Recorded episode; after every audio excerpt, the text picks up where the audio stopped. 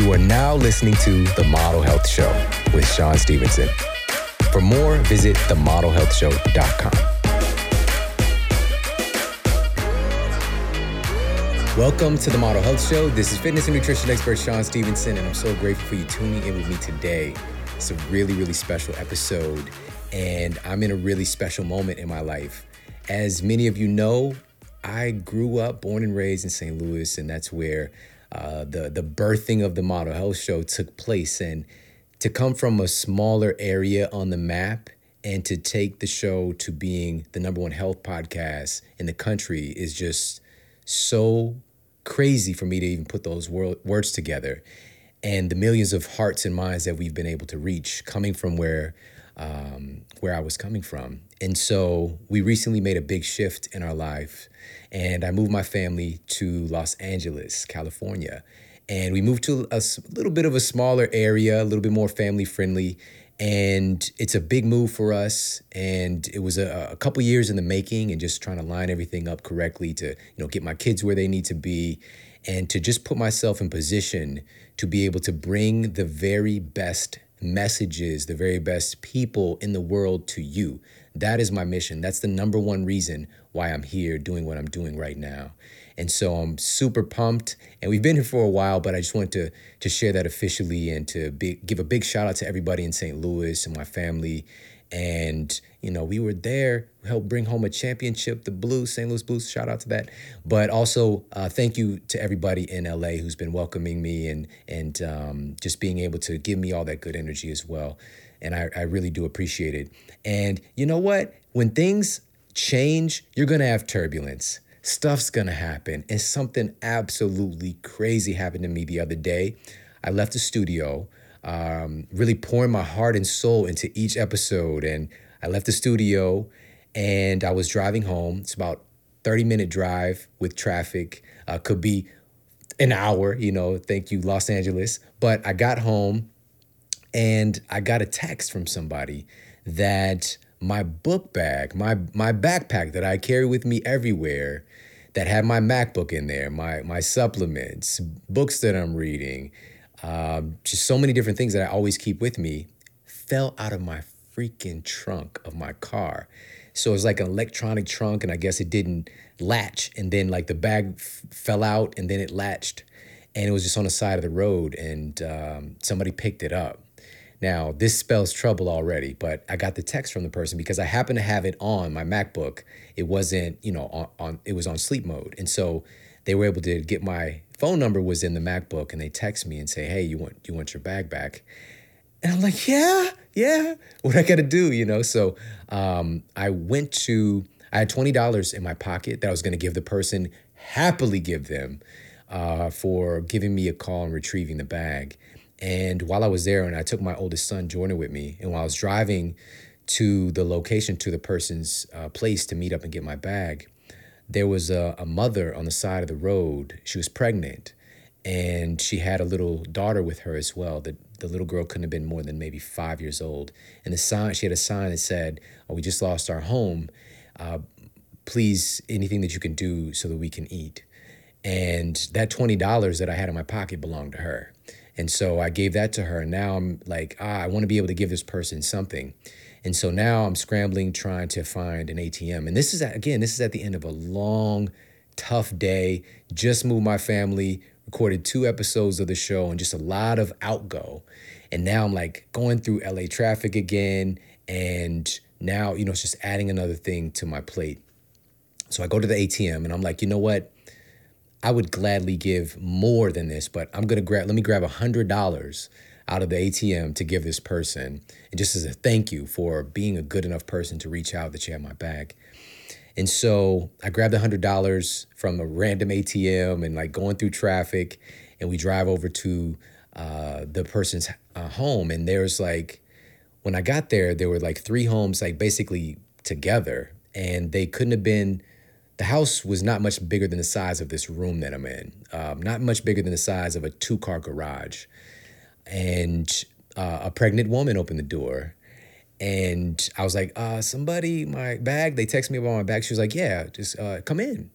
and there was two little puppies that ran up to me and the the the guy came out he looked like maybe he was couldn't have been more than 25 years old probably and he had, he had my book bag and he gave it to me and i gave him the hundred dollars and he looked like total shock he was like what why would you you know he couldn't understand that i would even give him this hundred dollars and so i'm just like why are you so i'm surprised you called me you know and so I, I gave them the hundred dollars and then I just said thank you and then I left. And he even texted me again within like two minutes, just thanking me for giving him that cash. And just as I mentioned, just the the conditions and the new baby on the way, I, I like that was a really big blessing that they needed in that moment.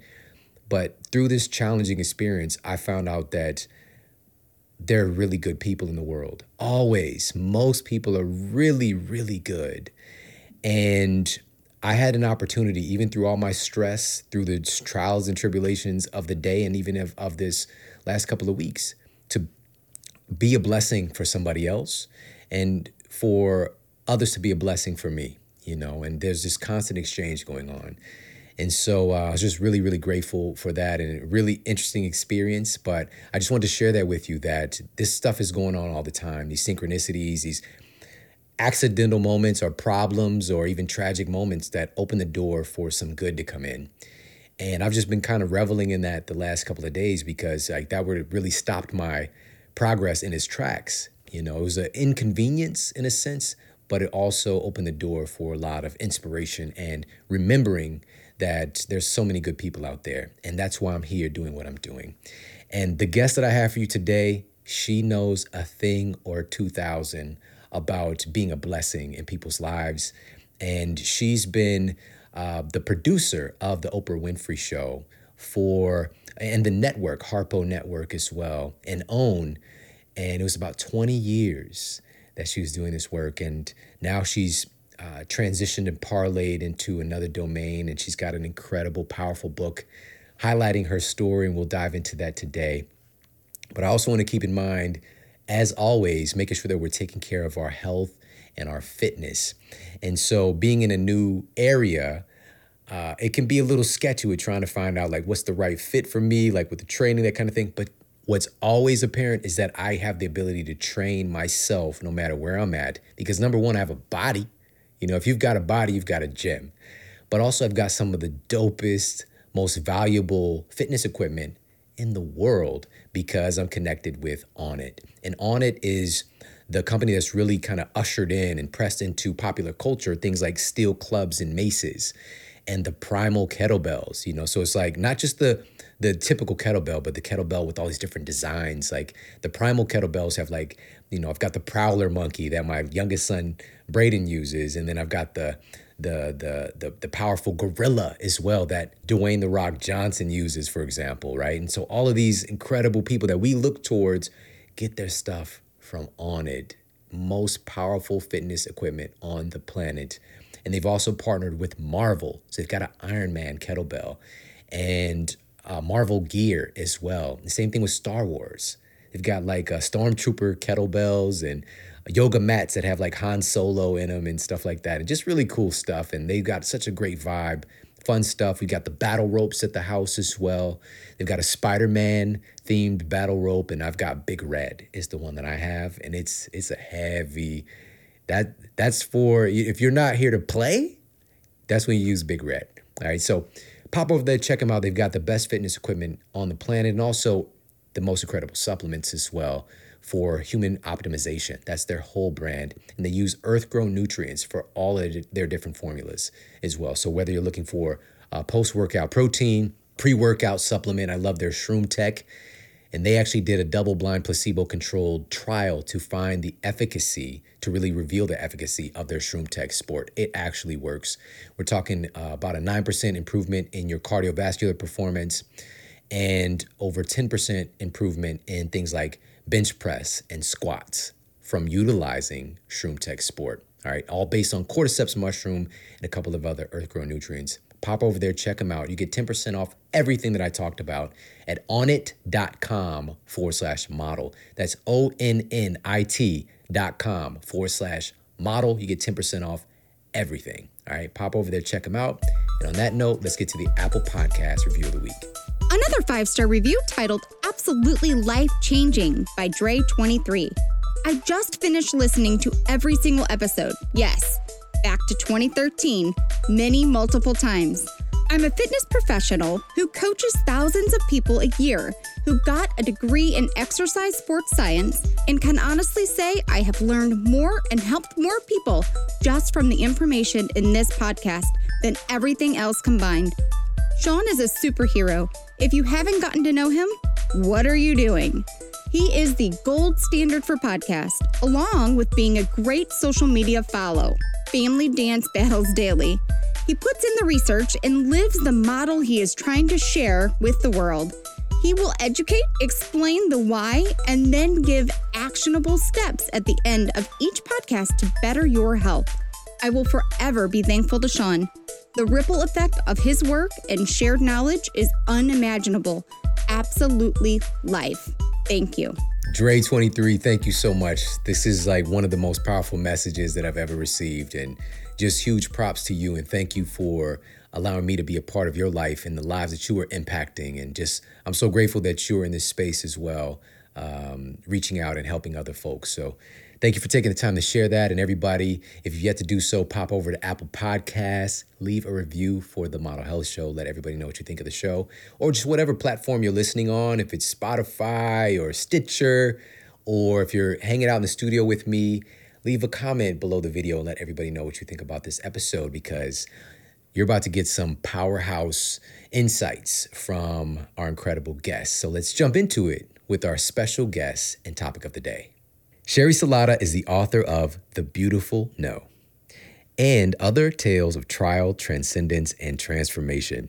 And she's also the co host of the podcast series, The Sheri and Nancy Show and she's also the co-founder of thepillarlife.com. Now her new ventures are an evolution of her 20-year career with Oprah Winfrey. She served as the final executive producer of the Oprah Winfrey Show, co-president of Harpo Studios and OWN. And now she's here on the Model Health Show hanging out with us. So let's jump into this conversation with the incredible Sheri Salata. You know what's so funny is that I in reading the book, you're the oldest of all the grandkids. Yeah. And I am too. You And know what that means. I was like, you know, Yes. I was the herder. Yes. Basically. Yes. You know? It's like it's it's served up as an opportunity, but you're really the babysitter. Exactly. So the aunts and uncles and parents can do other things. I want to sit at the big table. Oh, too, I did too. You know, we had the little table, little, little red chairs and everything. I was in a pout. I'm like, am I ever going to sit at the big table? I think I got to the big table when I was about 38. it took forever. and know another story too that like I was like, oh my, because I didn't like I didn't know anybody else experienced this, but the Bozo Show. Oh All right. yes. When I was a kid, I was living at my grandma's house and I would watch it on, it was like USA Cartoon Express or something, like the Cartoon Network. And I wanted to be in the grand prize game Yes, and like throw the ball into the bucket. Like it was my life goals. yes. Right. But you did, like you went there. I went there. I didn't get picked. Well, and also I was in eighth grade because it took forever for the tickets to like to you. You waited years, so I was like, you know, it was like you know, I, I was like a tall giant compared to the little rest of the audience, and I, I did get to say, "Folks, here's Huckleberry." wow. That's, Yeah. that's incredible. That was your first taste of That's that right. Showbiz, Wow. showbiz. And so, and I'm curious because it didn't really, you talked about so many powerful things in the book, and you really opened yourself up and shared some things that, and I told you this before, that just inspired me to share more. Yeah. You know, and thinking of those areas of my life that I'm not being really just outwardly open and sharing because there's gifts there somewhere. But how did you get from the small town yeah. to, well, it's not a super small town, but to wanting and, and being involved in such a big platform and television. That is amazing, isn't it? Because, um, you know, and that, that really is my message when I'm chatting with people. I, I'm a middle class girl from a, you know, a suburban town in Illinois. And um, I mean, I, I I wanted uh, my life to be an adventure, but I couldn't have dreamed this up. I just couldn't have. I, I, you know, I'd be like, you know, I'd like be like, maybe I could be a pop star. You know, I was playing acoustic guitar in my oh. Catholic church, but maybe I could do that. And then it's like, well, I'm not good enough, so that's not going to happen. But I, I don't know. I, I couldn't have dreamed this madness up. Like, what ultimately happened, and it didn't happen when I was young. You know, that's the thing. I, I was 35 years old, broke, um, depressed, when I got an entry level job at the Oprah show. An entry level job. I was 35. I wasn't right out of school. I had I had run a 7-Eleven, I had run a toy store, I had worked in a typing pool. I mean, I, I had a twisty, turny little road there. 35. 35. That's when a lot of people like phoning it in. you Yes, you're planning their retirement. I'm just like entry level. Here I reporting for duty. Yeah. So already, like, this should be super insightful and inspiring for people that think it's too late. Yes. Like, I don't know if you know how awesome your story is. Well, kind of, you put into a book, but just that in and of itself. Yeah. I just drove past the 7 Eleven. I wasn't like, Sheri, you know, I didn't I know. connect those. Yes. And. I, I ran a store for eight months by my like like I had one of those little stores where you're running the register, making the coffee, cleaning the Slurpee machine, hosing down the parking lot. And it was, you know, in the training program on my way to become uh, a supervisor where I'd have six or seven stores. And it was hard. It was hard. It was super challenging, you know. And I try to make some sense of it. I look back and I see that I was I was very anxious about becoming something. I was anxious to get that that title filled in on a business card, and so I'd stay too long at things that weren't a fit until I was so miserable I couldn't get out of bed. And, and then I'd jump into the you know from from the fire into the firing pan and never never really allowing myself that time to to dream and imagine what is it that would light you up Yeah. what is it what is it that feels like happiness to you and so so i think that's what what made that road go a little longer and crazier Yeah. than Yeah. it might have I just talked about this on a recent episode, and I was so busy. You know, like I was going to college and I was working full time at a casino. Um, in like it's called the hard count department, so it's just like like pulling all the coins out of the machines, like super manual labor type thing. And there were other things that I wanted to do, but I was just so busy. I never stopped to really think about Right. What my gift was, what I really wanted to do. I Right. did have that tinge of feeling, like you said, of just like I knew I wanted to do something, you know, and sp- special and important. And you know, I think that having that time just to get some clarity, and even with you writing this book, it just seemed like you took some time and gathered some clarity, start to dissect your amazing life right and put into the pages. So I want to know because obviously, you know, like Brene Brown talking about vulnerability. Right. It's it's something that's on the tip of our tongues, but you really did share and opened up and like shared your story and exposed yourself. Like what gave you the courage to do that? Well, here's what gave me the courage is I've been doing a podcast for 18 months mm. when, before I started writing this. And you know, I'm sitting there with my, my co-host is one of my great friends of 30 years. We've been through everything together. So we're just having a girlfriend chat. We're just sitting there. We it was in the garden room of my old house in Los Feliz, and you know, we'd get the little recorder out. I'd unpack the wires and get our mic set up, and and you know, in a big mess of a ball of tangle, and we'd just sit down and just talk about the things that mattered to us, hmm. what was in our hearts, you know, what our dreams were, and then where we really struggled, like what was what was our what where our pain was, and we know each other so well that it was next thing I know, people would be listeners would write in and say, "Gosh, that was so brave," and I'm like, "How brave? like, what do you mean by brave?" You know, because I was like, "Wow, So okay." you had already kind of started that process. Yes, Yeah. and and you know what the the healing of that for me was that when people would all of a sudden say, "I feel so much better listening to you." Yeah. And I'd th- say, okay, so nobody's attacking me. It's not humiliating. It doesn't make the shame worse. It actually, it brings light into all those areas. And all of a sudden you're like, meh, healed. Yeah. Wow. Yeah. Wow. That's so awesome. Thank goodness for podcasts. Yeah, first right? of all, you Yeah. know. And you, obviously you share some of your story and the when you found that thing that really did light you up and Right. became the thing you dove deep into in your Right. life. Um, you shared this statement, and I want to talk about this that production and being a producer is multifaceted. Yes. And you've gone on, you produced the podcast, you produced this book, Yep. but producing a show, like what is that really all about? Why, is, why do you say it's multifaceted? Well, because you know that even the role of producer, it's it's what what does a producer do? Everything. you know, you you are looking at the big picture. You're managing the details. You're managing the team.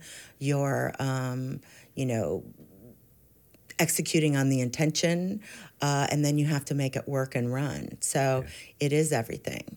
Just like, you know, when we're doing this really, really well, we are the producers of our lives. And, and that's where we usually drop the ball because we keep thinking something outside of ourselves is going to come in and get it all shaped up for us, right? Yeah. And that was part of your job too, is like storytelling Yes. for other people That's right. and framing right. them, right?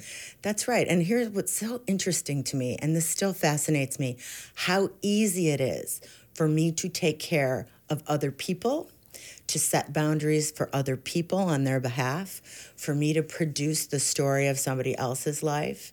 And then imagine this to come come smack dab in, in the middle of my 50s and say, okay, you've manifested the career of your dreams, but not the life of your dreams. Mm.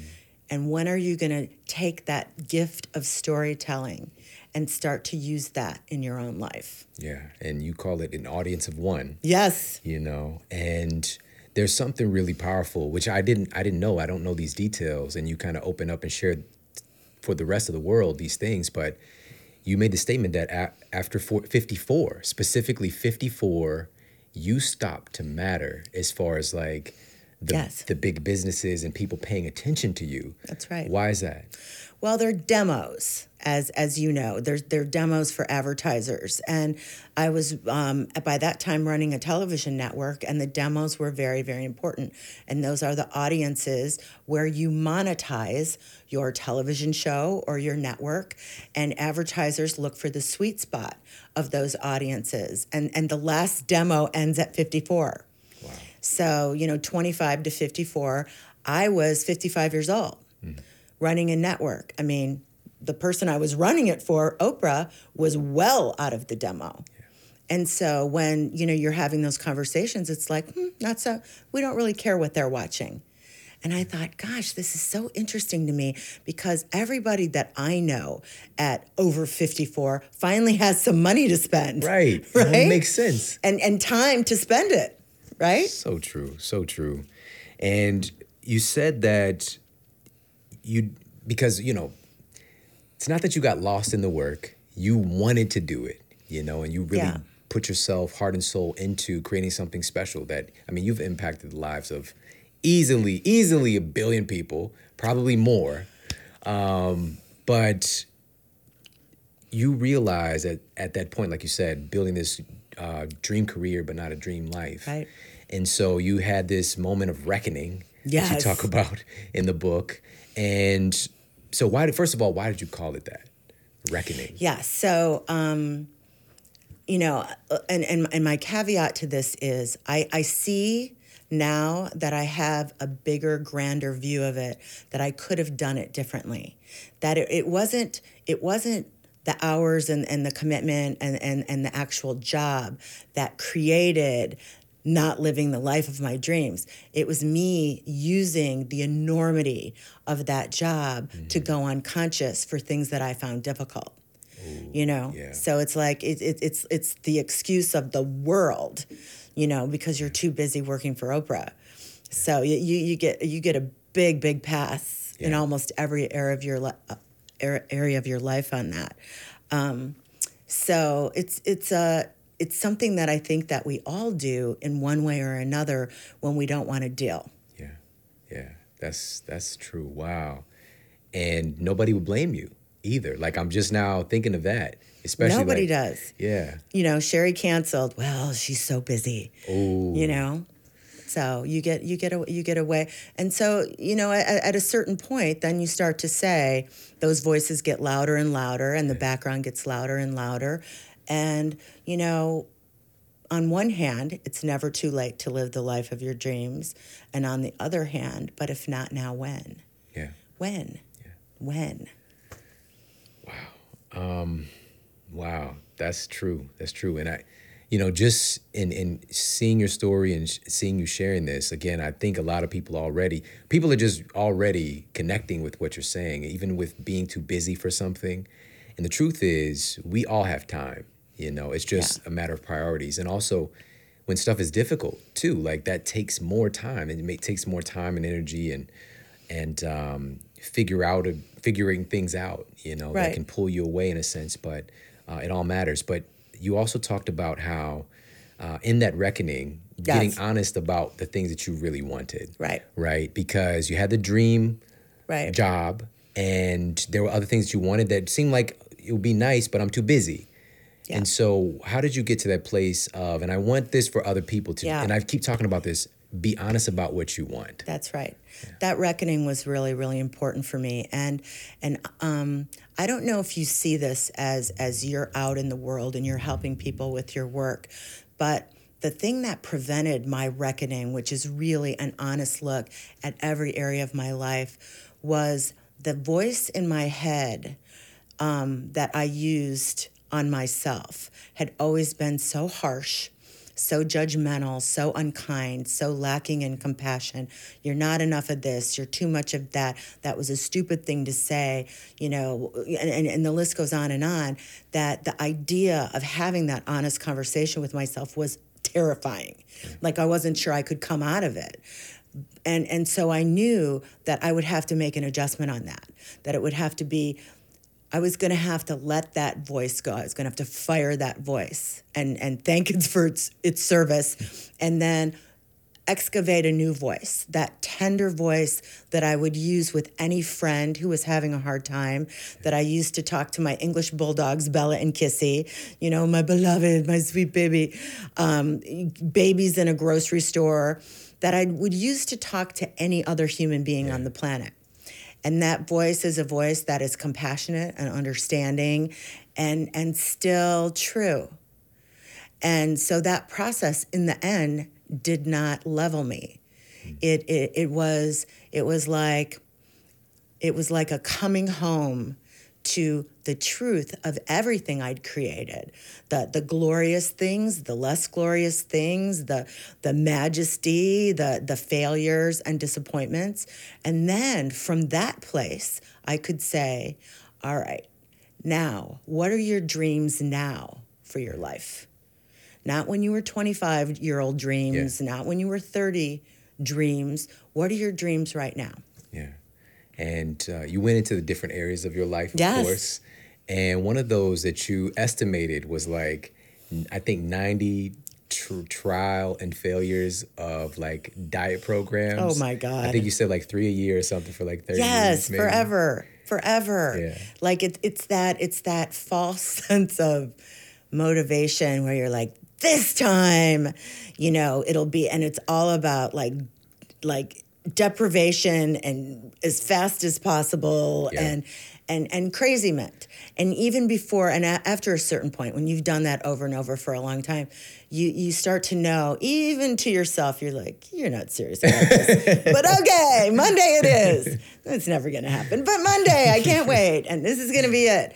So um, yeah, I mean, you know, for me at the end of the day, and mind you, I've seen every program on the planet. Yeah. I've I've Firsthand. produced every expert. I've you know I've taken notes copiously, and and for me, what where it ends up is this: at a certain point, I was going to have to become the expert of my own self. Mm, yeah. You know, my Wow, own yeah. coach with a capital C, and what that means for me isn't that I have all the answers. I do have quite a bit of information. But what it means is when I go and listen to somebody speak, and they're sharing wisdom and knowledge and their point of view. I, I, I- I act I take it in as um, like I'm I'm I'm looking I'm mining for gems. It isn't like I'm going to put somebody else's ideas on like a suit of clothes, wear them for 60 days and drop them and find the next outfit. Now it's more like what what resonates with me? What's the gem I can take from this conversation and and and try in my own life? I love you. This is so awesome. I don't think you realize how imp- important this is. And a lot of people have asked me over the years, like, what do you think about this? What do you think about that? Um, looking for me to have people on with the same opinions, basically. And it's because everybody's different. And I'm really encouraging people through this show, through this platform, through everything that I do to be your own coach. Yes. Which the thing is, is kind of is hard. You know, it's hard stuff because you got to pay attention to yourself. Yes. You got to pay attention to your thought patterns, to how things make you feel. And we're so distracted today as well. It's just like there's a it's quite a bit against us in a sense. But you just said it like that's literally it is that simple though, really, but it's not necessarily easy either to listen to yourself. Well, that's the ultimate commitment. And and when I did my reckoning, like like what was the moment? What was the thing that came out of it? You know, I was like, "Yep, just as I suspected. It's not it's not perfect." And I've got you know, I've got a lot of dreaming to do.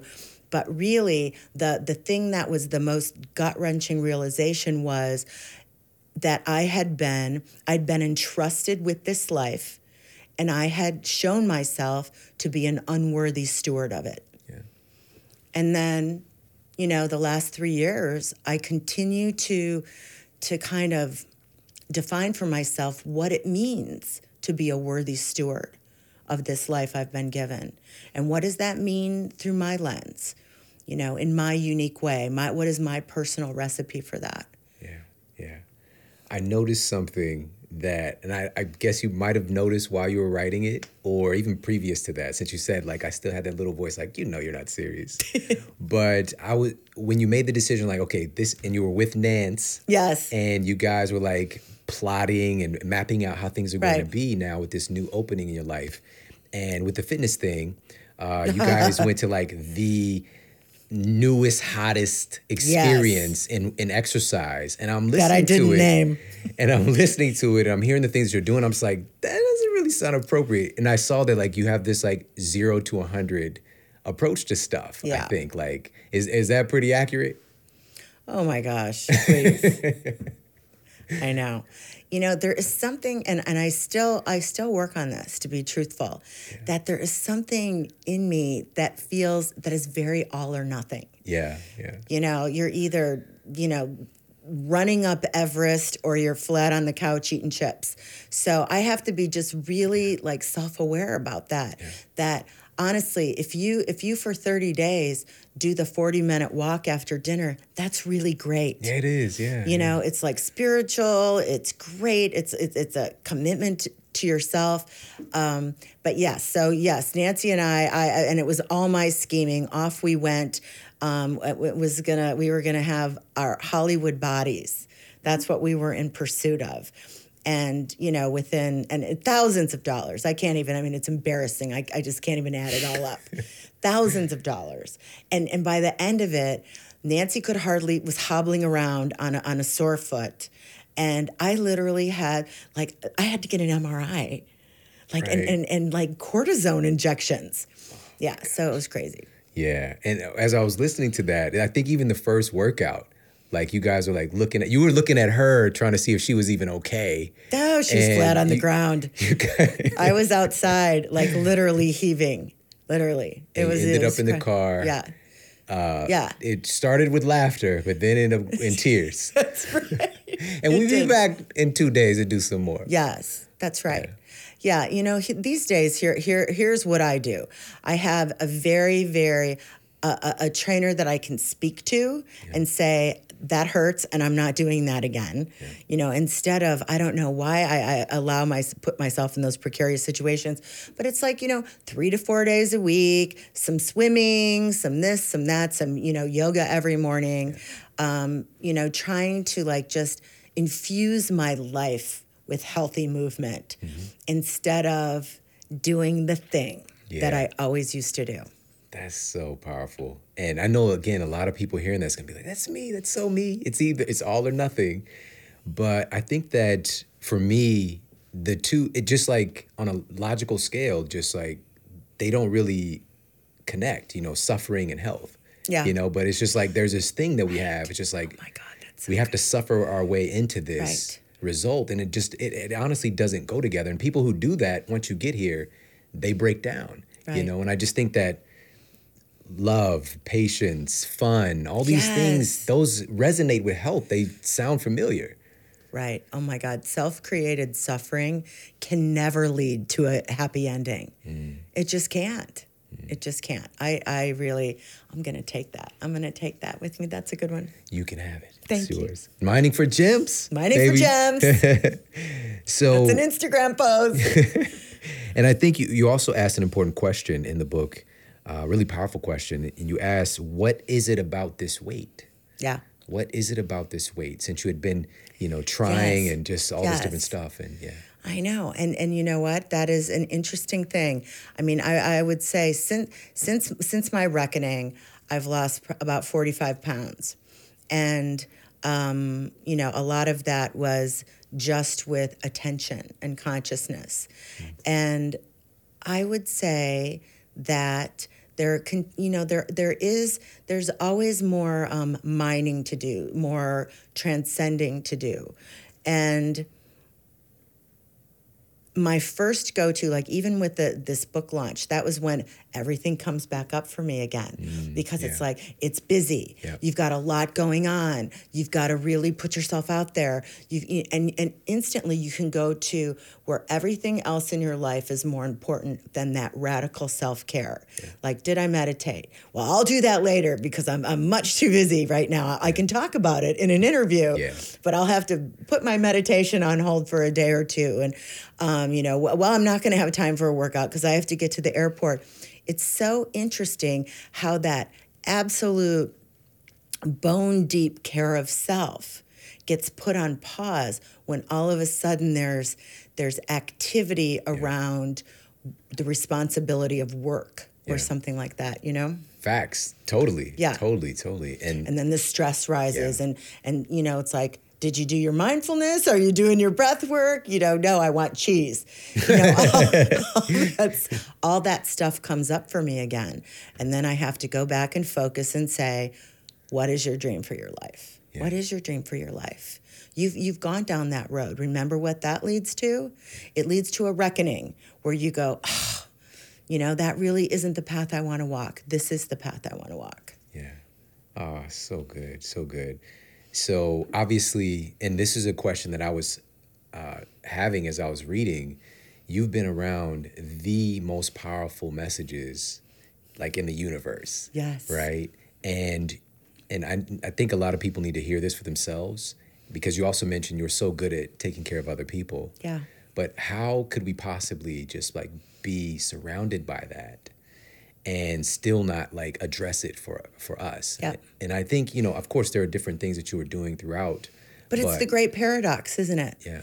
That you have all the information and you're excited about that information and you really do want that life. It isn't like you don't. Yeah. You really do want, you know, health and wellness and you really do want, um, you know, to feel good and, and, and, and feel so good that it's easy to choose happiness on an hour by hour basis. You really do want that. And for some reason, you keep going unconscious, putting it on the shelf because and making everything else more important. And you know, the only the only antidote to that that I have discovered is staying mindful and and staying focused. And and kind of giving up the all or nothing perfectionist thing and saying, you know, on a regular basis, on a daily basis, every 3 days, once a week, how are you doing? How do you feel? Not like you're bad and wrong, but how do you feel? Do you feel as good as you should feel? You get to feel good. You're supposed to live the life of your dreams. How, is, are you doing that? It's in your hands. Yeah. Wow. It's so simple. Again, it's so simple. And so um, I love that. You just said a really a, a bad word for a lot of people. Perfection perfectionist. It's the P word. Yeah. It's a dirty P word. And That's a bad word for me. So we could fall into those character traits Yeah. that lead to like I'm not doing this perfectly. So yeah. well, that's also that you know for me, I, I, I in peeling that back. Yes, not first of all because it's impossible, but second of all, it's a little bit of a self sabotage technique. You know, you set yourself up for the all or nothing, which usually ends up with nothing, in my experience, or the perfectionist thing. So you're almost sabotaging yourself from the beginning because it's not achievable. Instead of, you know, like here is here's some really noisy, big, huge change in my life. Have a glass of water. Walk around the block. Five minutes of mindful breathing. All those little things that in the past I would have been like, that's not going to do anything. Yeah. I need big action. Yeah. All those little things change the course of your next 30 minutes. And that changes the course of the next three hours. And that defines your day, and those days define your weeks, and that becomes your life. Hmm. It's those little things that mean everything. The things that I thought, you know, weren't worth paying attention to. We've got a bunch more of these little things that you're going to share with us from your book. Definitely pick it up right now. The Beautiful No. And we'll be right back right after this quick break. Don't sleep on sleep. Today, there is a big revolution happening to improve our sleep quality because we're understanding finally just how much our sleep quality impacts our physical performance, our brain function, and literally impacts our body composition. Sleep deprivation is something that can directly lead to increased fat gain and an inability to lose weight as well. With great sleep, we see an increased ability to burn fat, like the research that was done by the International Association for the Study of Obesity that found that our sleep quality, namely a sleep related hormone called melatonin that everybody's heard of, increases your body's production of something called brown adipose tissue. This is a type of fat that actually burns fat. And the reason that it's brown versus the white adipose tissue is brown adipose tissue has a lot more mitochondria. And these are the energy power plants in our cells, very metabolically active tissue that we build more of when we get great sleep. Now, the issue today is getting that great sleep. And there's tons of lifestyle factors, but there's also a nutrition component. And there's a study that was published in the journal Pharmacology, Biochemistry, and Behavior that found that the renowned medicinal mushroom reishi was able to, number one, significantly decrease sleep latency. This means you fall asleep faster when you have reishi. They also found that this increased overall sleep time for study participants, and they found that this increased the sleep efficiency by improving the non REM deep sleep and improving our light REM sleep as well. This comprehensive approach to improving sleep. It's not pounding our sleep into submission, what we see with conventional drugs and things of that nature, where it's kind of like pseudo sleep. This is actually improving your sleep quality, your sleep efficiency by utilizing Reishi. Now, the only Reishi that I use is from Four Sigmatic because it's dual extracted, where they're doing an alcohol extract and a hot water extract. So they're actually extracting all of the nutrients from the mushroom that you think you're getting with Company X. All right, you're actually getting those compounds with the hot water extract, you're getting the beta glucan related compounds. And then with the alcohol extract, you're getting more of the hormonal compounds. And I think these are really important for sleep, like the terpenes and things in that category, and so much more.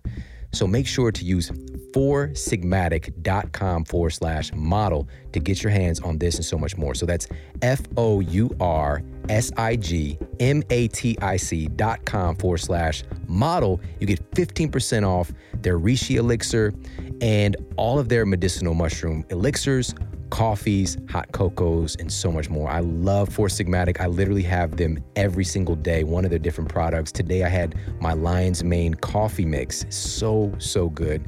And it has all of these benefits as well. If you're still drinking standard coffee, what are you doing? You need to get these benefits from the Four Sigmatic coffee mixes. Now, head over and check them out ASAP because these are absolutely game changing. The coffee mix, great for in the morning. Reishi, great for in the evening and winding down. And they've got all of this research to back it up. And this is what it's all about: is having more education so that we're executing on the things that really do work, that have a clinically proven benefit, and we can actually enjoy ourselves and have a good time along the way. And again, that's foursigmatic.com forward slash model for 15% off everything. And now back to the show. All right, we're back and we're talking to Sheri about her new book, The Beautiful No. And I've got a lot of the book highlighted, by the way. And I want to ask you about something uh, specifically from the book.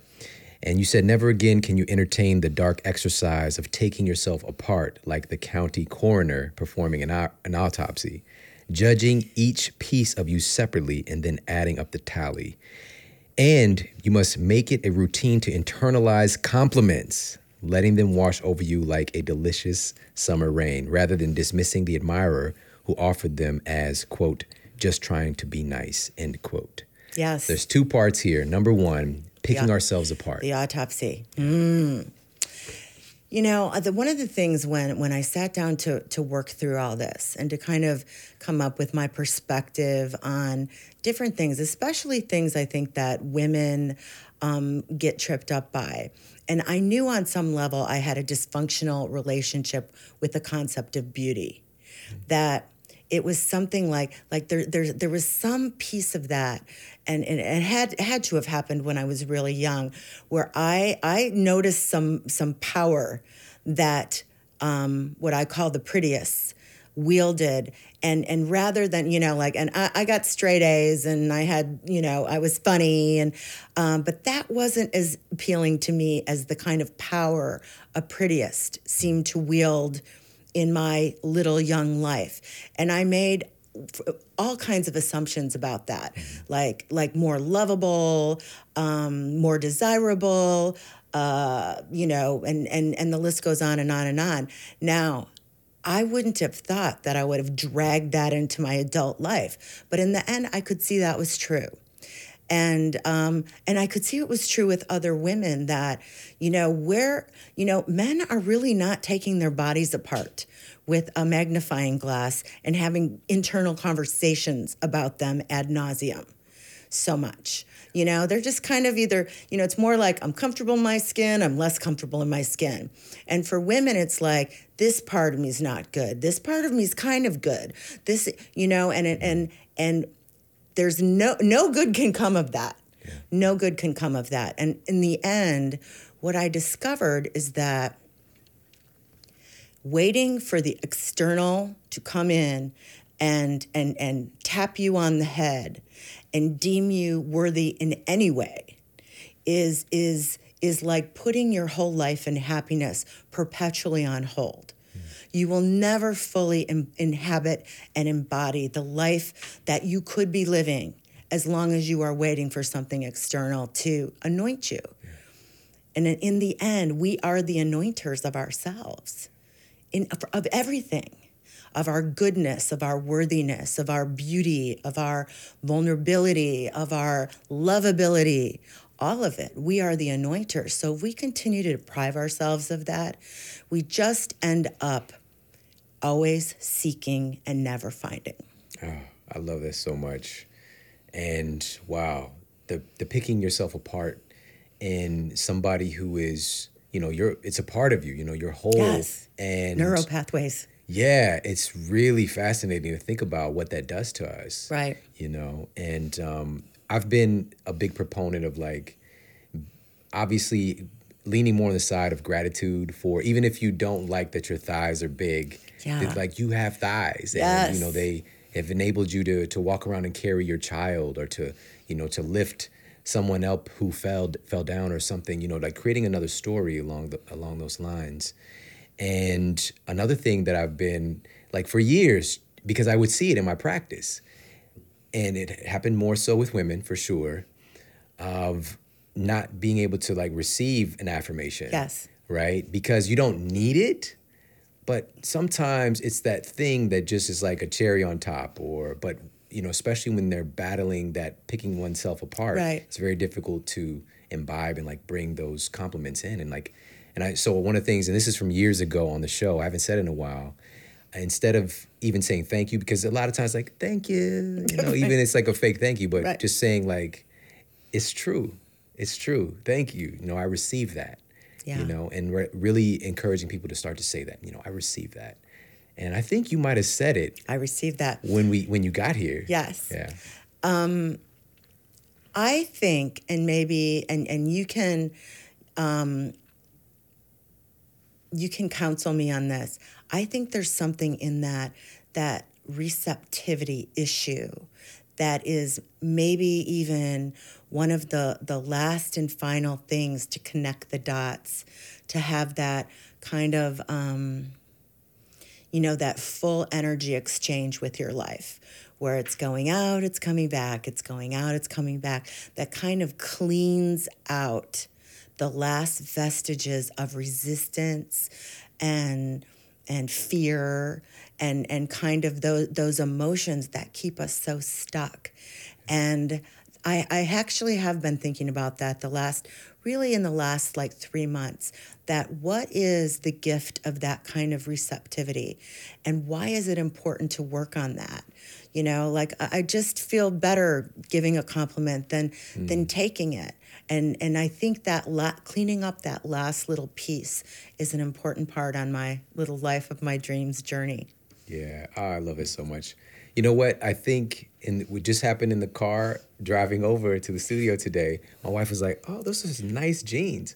Like i love to get compliments from from her specifically yes. you know? And she sprinkles them just enough, you know, to keep me interested. but I pay attention, and it's like I receive, and I think, oh, like she, you know, she's yeah. she sees me, you know. Yes. And whereas, and this is is part of it. You don't um, go into a big dialogue if she doesn't really mean it. No. Do my other jeans not look nice? You know, like right, these exactly. kind of things, you know? Right, exactly. Yeah. So and being able to receive when those compliments are coming your way, I think it's a, obviously the self worth thing. Yeah. And just saying that that's just not me. Yeah. Um, being hurt before and saying, you know, there's some type of manipulation taking place. There's all these stories and right. roots to this thing. But I think it's just not, you know, there's so many reasons for it, but I think a big part of it is just not acknowledging that we matter. Yeah. You know? Yes. So I got the, the big question even here, the title itself, The Beautiful No. Yeah. Why the beautiful no? The beautiful no. So the beautiful no that the story in that book it's the title story of the book. It's the story about how i got the job at the oprah show at 35 and it has become a foundational spiritual principle for me. Um, i was up for a big huge advertising producing job and I had the interview couldn't have gone better. I mean, he basically was giving me my start date, tons of money, great clients. And I, I had kind of decided in my mind, well, you're going to make the best you know of the advertising thing. Even if it isn't perfect you're going to find significance and meaning in it. And um, and I, I really needed that job. I needed it. I really did. I needed it for my my um, my feelings. I needed it for um, I needed the money, and um, so I had uh, many premature celebrations with my with my team, with my gang, and um, and then I got a form letter from the HR department that they had decided not to do any hiring, so I didn't get it, and. Um, I would say I felt as um, like my hands were open. I was just like, then I don't know. Yeah if I'm not getting that after that interview, after that conversation, when it seems so perfect, then I don't even know. I don't even know what I'm supposed to be doing. And I just kind of opened my hands, felt pretty down, um, cried a lot. Um, and, you know, th- I'm like 35 years old. What are you going to do? You, you had so much promise. And I got the message on my answering machine from the Oprah show was I available to come in and freelance? And I was like, oh my God, I can't believe this is happening. And it wasn't until a few years later when, you know, because the minute I walked into Harpo Studios, I was like, this is it. I'm supposed to be here. This is magic to me. The, the air feels different. But a couple years later, I look back and I go, you know, you almost had that job. If you had gotten that big job making $75,000 with, with benefits yeah. and a 401k, you would no more have quit that job a short time later to go freelance at the Oprah show than the man on the moon. You wouldn't have done it. You, it would have been too scary because you, you would have been you would have been holding on so tightly to that security. You wouldn't have taken a chance on the big dream. And what I realized is, wow, that was the most beautiful no you've ever gotten. And then I started thinking about all the no's that I had the disappointments, the heartbreaks, the the times when I'm like, God, I don't know why that didn't work out. And how all those no's were literally teeing me up for a real dream, something that really mattered to me. Yeah. But uh, you know, I couldn't see it at the time. And honestly, what I started to once I realized that, I decided I'm not going to burn any more days up being depressed and disappointed when something doesn't go my way. I'm going to say, "Oh, I can't wait to see how beautiful this is." Ah, so awesome. You know, it, it's really it's one of those things in our lives. Like all of us have failures and no's, and Yeah. I just saw uh, a, um, a clip from Lisa Kudrow from Yeah, the from Friends, TV Friends, show. She was doing uh, a ceremony for some graduates, and she Yeah. talked about how she got fired from Frasier, and it was just like heartbreaking for her, devastating. Like she was like even just feeling people were pointing the fingers like she got fired from the biggest TV show on t- Yeah. on, on television. And she also she had her own show as well that got canceled. And she was like, but these no's were leading me to friends. Like I wouldn't have been in position That's to right. get this thing. That's exactly right. Yeah. And you know, and I think that the real opportunity for all of us, and I say this to myself all the time still, that you know you believe it. You believe you are co-creating with the in the quantum divine field. So you need to make sure you're always in that space. You need to act like you believe it. Mm. So the no comes and you say, "Okay, I'm human." Ooh, that hurt. Yeah. And then you go, "Okay, it's all going to be fine." Yeah. Thank you. This is leading me somewhere. That's right. You know. That's right. Wow. Because I, I think that sometimes we we don't get up, you know, like we don't keep moving forward because the no happens, you know, and I think you you just kept moving forward and putting yourself in position for these things to take place. Yeah, and I'm still listen. I'm I'm still having that conversation with myself because here's the truth: you get to the middle of your life, you have been through some stuff. So, are, has it? Do, do do you use that stuff to springboard and evolve yourself and elevate yourself, or are you depressed and a little broken? Yeah. Those are the two options. Yeah. And those things I you know, they develop character traits, attributes, latent capacities. You didn't even know you could do all the stuff that you've done. right. You know, so it's just it's a gift in disguise, and I love that that that's the title of the book, because I guess that was like the uh, launch pad for Yeah. everything. Yeah. Yeah. So, in this process of like your, the reckoning, Yeah. and then from there, kind of coming out with some different uh, approaches and ideas about life and how you're you're living right now. You dove, as you mentioned, you dove into something else and kind of started to share the story for enabling the book to take place through creating a podcast. Yep. So what what is it right now for you? Like the thing that is just kind of driving you, lighting you up, and that that has you excited right now. Right. Well, in everything, well, first of all, I think my life is more integrated than it's ever been. Yeah. So, you know, um, we're having this conversation. It checks off about 10 areas of my life. You know, it's it's it's not we're not having a work conversation. You know, we're we're having the only conversation that matters to me anymore, which is um, you know, I, I'm I'm about the game of upliftment.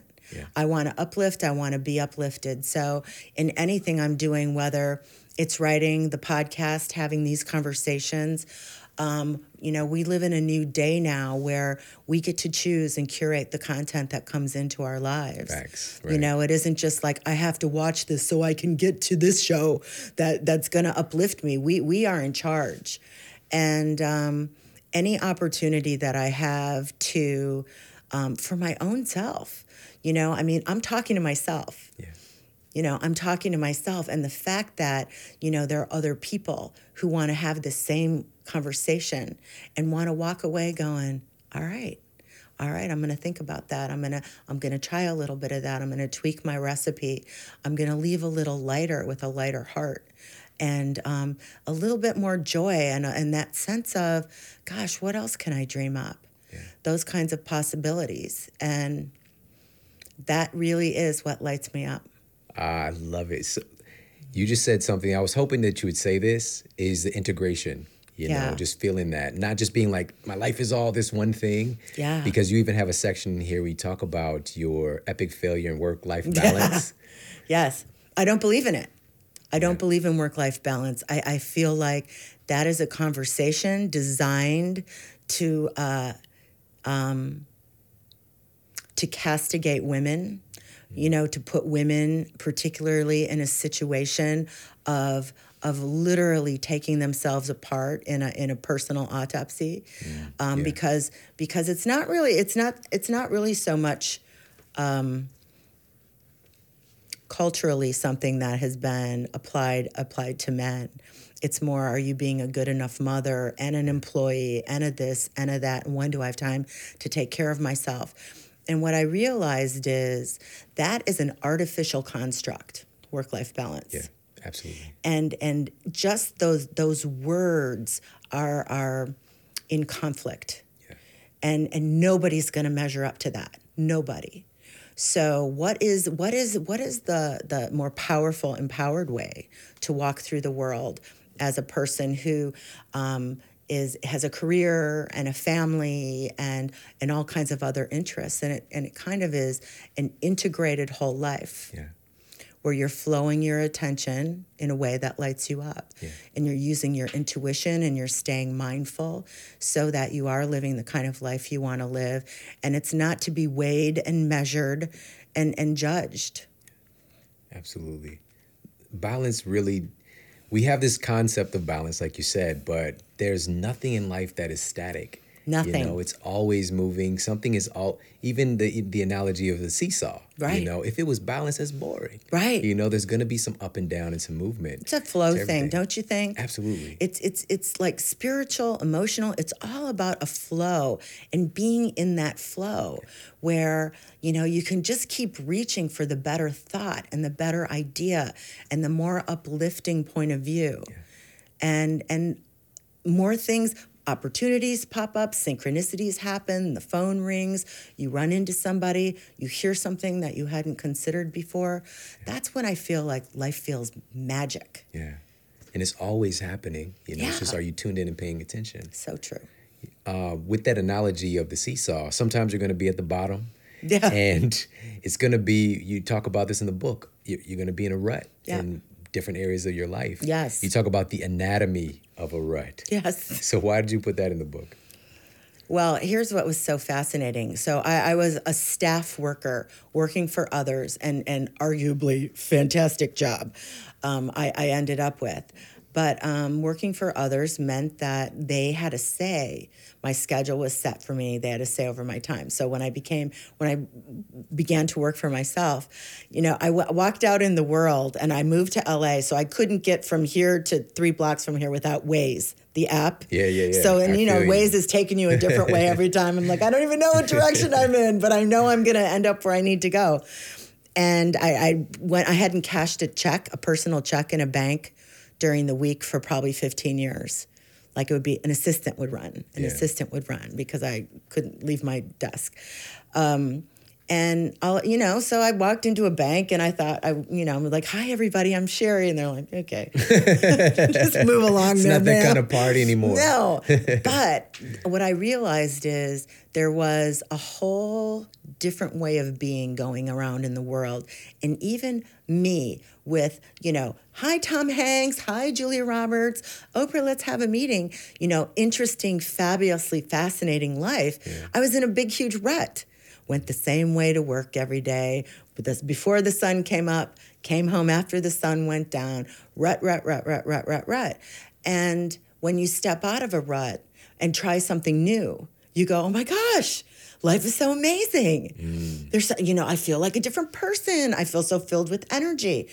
Um, I, I took Italian for eight months.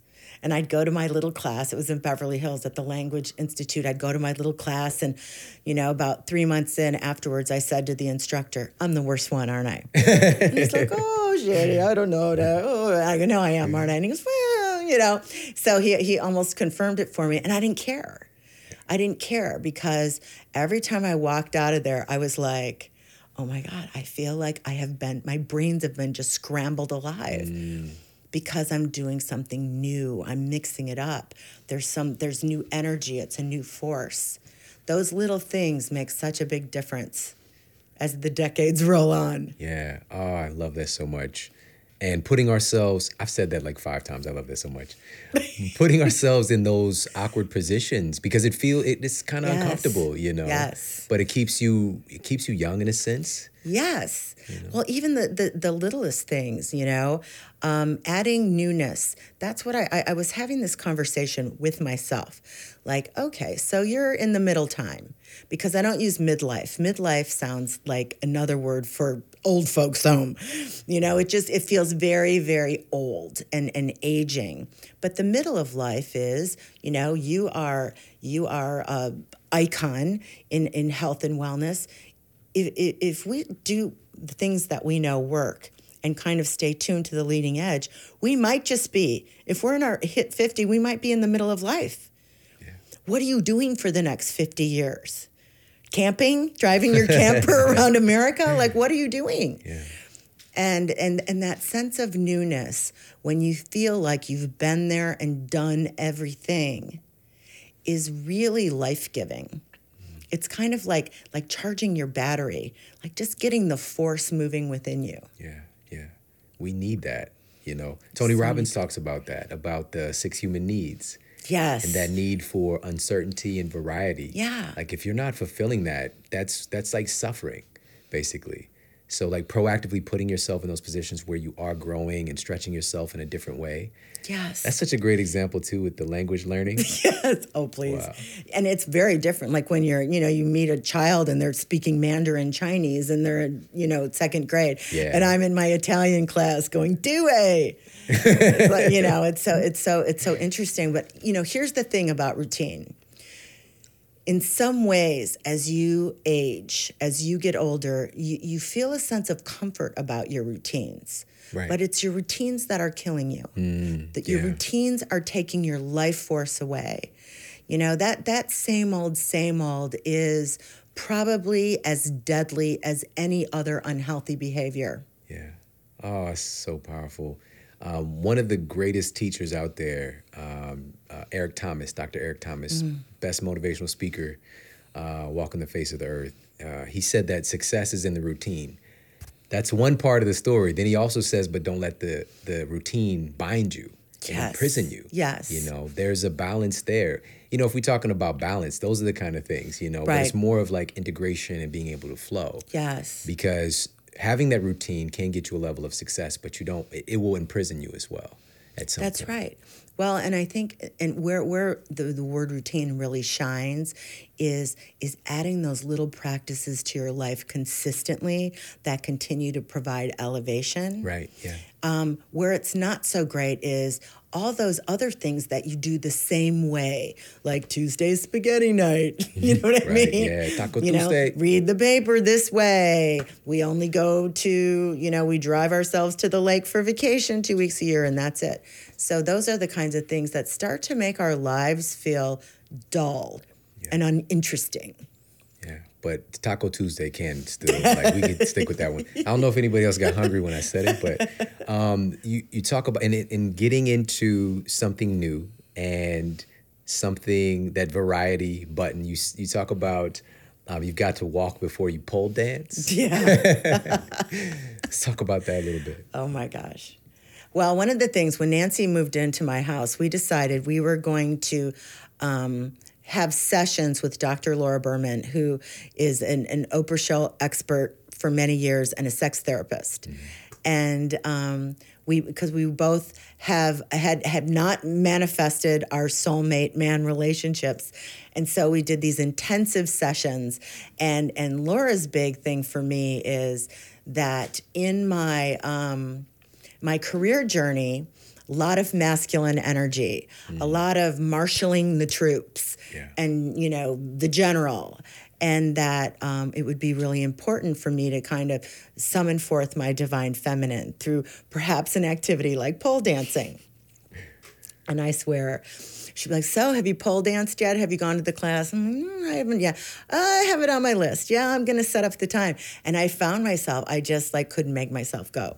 And then, you know, she had a, many, many other exercises, and I, I get what she's saying. You know, I understand what she's saying, which is, you know, for all of us, it's kind of like, all, all parts of ourself must be developed, Yeah. um, and especially when it when it comes to romantic love.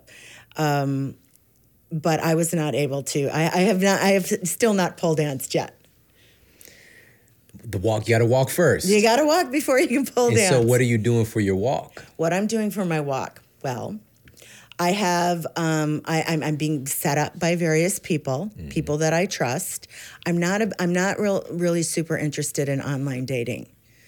Do you know what I'm saying? Do, do you have any opinions on that? Uh, I absolutely do. And for me, I it was that's after my time, Yeah, should I say? So I it's just the construct is very strange to me Doesn't in of itself. weird? You know, it's just like uh, Yeah. in some aspects, it's kind of like you're you're you're uh, able to kind of curate and pick, whereas throughout human evolution, you know, is more like when somebody says you're my soulmate and they just so happen to live in the same town as you or Yeah. you know or in the same city same Yeah. school versus like it's kind of like this adventure this variety experience so it's just different it's not that it's better or worse it's just different and i think, we're figuring yeah, it out It's a, it's a path.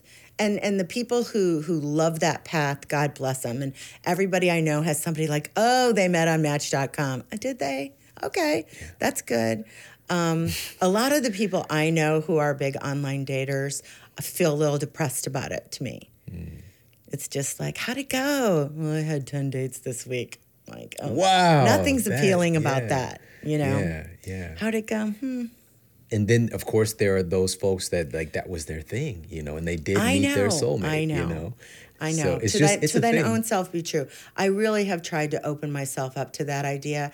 And every time I'm on the edge of it, where Mm. I have the form and I'm starting to clicky clack the keys, I go, mm, Mm. that doesn't feel like my way. Yeah. Man, and you know what I just realized just now in talking about it with you? Like we're so judgmental too, you know, like of other people.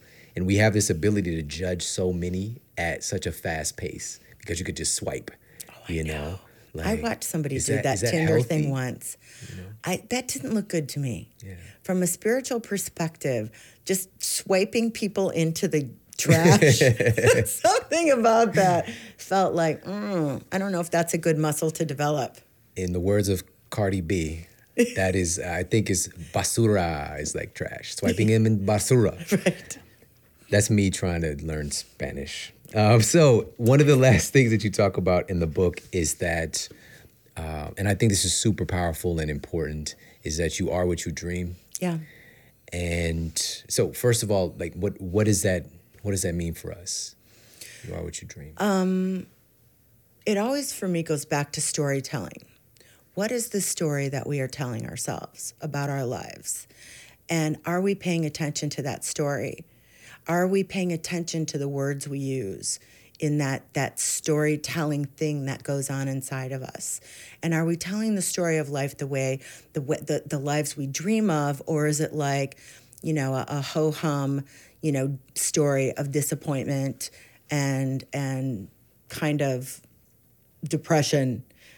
Um, you are what you dream to me means that those dreams we have are our stories of creation. And whether we're talking about our health, or we're talking about our relationships, or we're talking about um, our spiritual life, those stories that we tell about those things are kind of our, our requests you know, our requests to the all of all, to the quantum field. These are my requests for, for myself in this area of my life. Um, I have dreams for um, for for the people in my life. I have dreams for, you know, my, my town. I have dreams for my country. And uh, all those dreams are, are really stories. And at the end of the day, if we can begin to see and remind ourselves how powerful that that that exercise is of setting aside a little bit of time every day to do some dreaming that really is the beginning of the building block of our lives. Mm. And so you are what you dream. You know, you can look at your life if you're if you're kind of bored, if you're uninspired, if you feel really stuck, then it's time to to fire up that power and to fire up that practice because that is how you create the life of your dreams through dreaming. Yeah.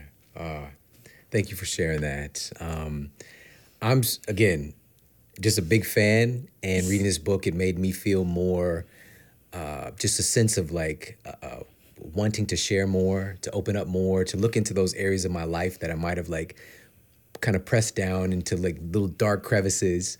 And I know that all these different things they're able to serve and help other people if I just open up and and share. And so thank you for sharing and for uh, having the audacity to put your life experience onto these pages and putting it out for everybody to really absorb and to enjoy. There's so many great nuggets and gems. Gems. Just mining for gems throughout the book is I, I don't think you can be who you are and not have just a tremendous wealth of these gems. So thank you for that. I loved this. I love this talk with us. Awesome, awesome. Can you oh can you let everybody know where they can pick up your book and Yes. also where they can connect with you online? Yes, well, and, and here's what's great. I think this is really good. And normally, sometimes I'm like, mm, I don't know about these kinds of things. Um, we put together a 64 page workbook that's free that goes with this. So you can go to thebeautifulno.com and you can, all the links to buy books, the buy the book are there. And then you can um, put in your little order and get the free workbook, which is good. Yes. You can have your own beautiful no experience. Oh, I love it. So we got some action to go with Yes, it. I love it. exactly. Thank you so much for hanging out with me today. Thank you for having me. Awesome. Everybody, thank you so much for tuning into the show today. I hope you got a lot of value out of this. I had a great time. And, you know, this is something that's really going to stay with me. I already know it. And I just kind of got obsessed a little bit when I started to read the book and it started to kind of um, invade other areas of my life. I found myself, I literally was sitting outside, just sitting in the sun and just got swept away for like a couple hours. And I haven't shared this with you, but, um, and then I just started, when I start telling my wife stuff, that's when I know it's like really, really good. And I think what we close with in understanding that you are what you dream really where are you taking the time to dream and just to think about what it is that you really want and to get honest? Our dreams even that word i think it is a little bit fleeting but it's so powerful. Like that's where everything comes from. Every single thing that even i'm seeing in this room started off as a dream or an idea within the mind of a person. That's so powerful so powerful. And you have that ability to bring your dreams into reality. But you have to have the audacity and courage to be honest about what you want and to start dreaming your dreams, not borrowed dreams, borrowed desires, but what it is that you really want. And I hope that today Sheri was able to communicate that to you and how powerful you are. And also that we're going to have those ruts. There's an anatomy to it. We're always a work in progress. And we also just have so much potential. And each no along the way is an open door for something even better. I appreciate you so much. If you enjoyed this episode, please share it out with the people that you care about on social media. And of course, you could tag me. And I'm at Shawn Model on social media. Do you have a social media handle? At Sheri Salata. at Sheri Salata. You can tag her as well. Let her know, please let her know what you thought of this episode. And we've got some powerhouse, epic shows coming your way. So make sure to stay tuned. I appreciate you so much. Take care. Have an amazing day. And I'll talk with you soon. And for more after the show, make sure to head over to themodelhealthshow.com. That's where you can find all of the show notes. You can find transcriptions, videos for each episode. And if you got a comment, you can leave me a comment there as well. And please make sure to head over to iTunes and leave us a rating to let everybody know that the show is awesome. And I appreciate that so much. And take care. I promise to keep giving you more powerful, empowering, great content to help you transform your life. Thanks for tuning in.